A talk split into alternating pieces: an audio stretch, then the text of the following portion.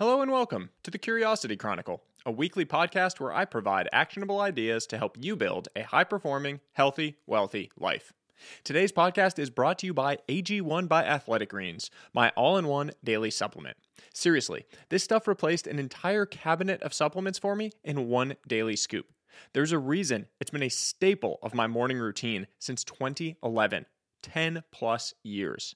To find out why, go to drinkag1.com slash sahil and take advantage of a limited time offer for my subscribers. Now, on to today's piece The Art and Science of Luck. Are you a lucky or unlucky person? Your answer to this question may be more revealing of your thoughts, behaviors, and environment than you might expect. I've always been fascinated by the concept of luck. Some of history's most prolific thinkers, performers, and builders seem to believe in the ability to create it. Quote, luck is where opportunity meets preparation. Seneca. Quote, luck is a dividend of sweat. The more you sweat, the luckier you get. Ray Kroc. Quote, diligence is the mother of good luck. Benjamin Franklin. Quote, Luck has nothing to do with it because I've spent many, many hours, countless hours, on the court working for my one moment in time, not knowing when it would come. Serena Williams. Perhaps it's something of a self fulfilling prophecy.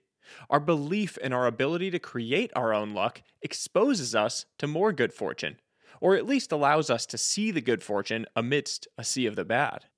Perhaps our answer to the simple question, are you a lucky or unlucky person, is more impactful than meets the eye. The luck factor. In 2003, Dr. Richard Wiseman published a book entitled The Luck Factor, which was a first of its kind exploration of luck through a psychological lens. In short, Dr. Wiseman was interested in studying why some people seem to consistently get lucky while others struggle with bad luck their whole lives. His hypothesis our thoughts and behaviors determine our fortune. To test this notion, Dr. Wiseman gathered participants for a series of simple experiments. He took out ads in newspapers and magazines requesting participants for a groundbreaking study on luck. Specifically, the ads asked for people who considered themselves very lucky or very unlucky. Within weeks, 400 participants, half lucky, half unlucky, joined the study from all variety of backgrounds. Dr. Wiseman and his research team conducted a range of experiments with the group. In one such experiment, each participant was given a newspaper and asked to count the number of photographs inside it.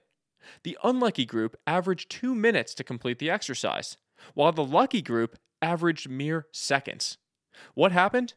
Well, on page two of the newspaper, there was an enormous bold font print that read, Stop counting.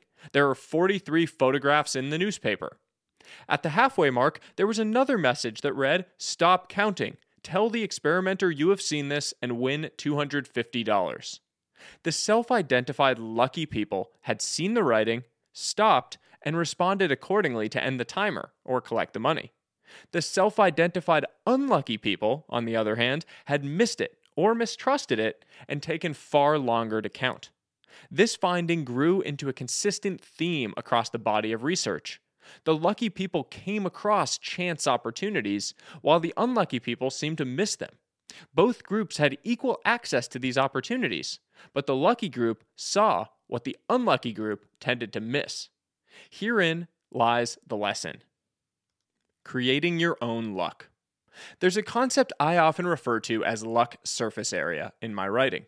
The idea is that each of us has a surface area on which lucky events can strike. There are a few baseline factors out of our control where you're born, who you're born to, acts of God. Beyond these, the size of our luck surface area is within our control. Our daily thoughts, behaviors, and actions serve to expand or contract our luck surface area, which in turn determines our experience as a lucky or unlucky person. In Dr. Wiseman's study, the lucky people seem to understand this. They noted that they often took alternate routes to and from work so that they would meet new people and see new things. They talked about unique strategies for talking to different groups of people at parties. They bounced back from seemingly negative encounters and maintained a positive outlook for the future.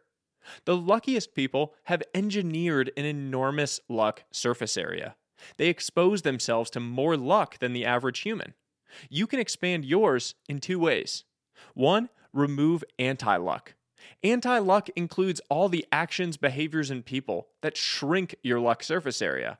Pessimism and blinders are two common sources of anti luck.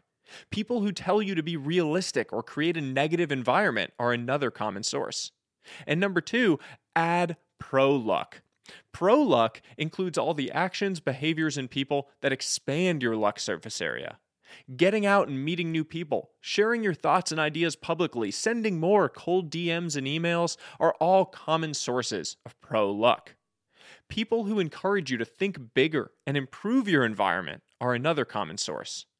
As you continue on your journey, always remember my luck razor.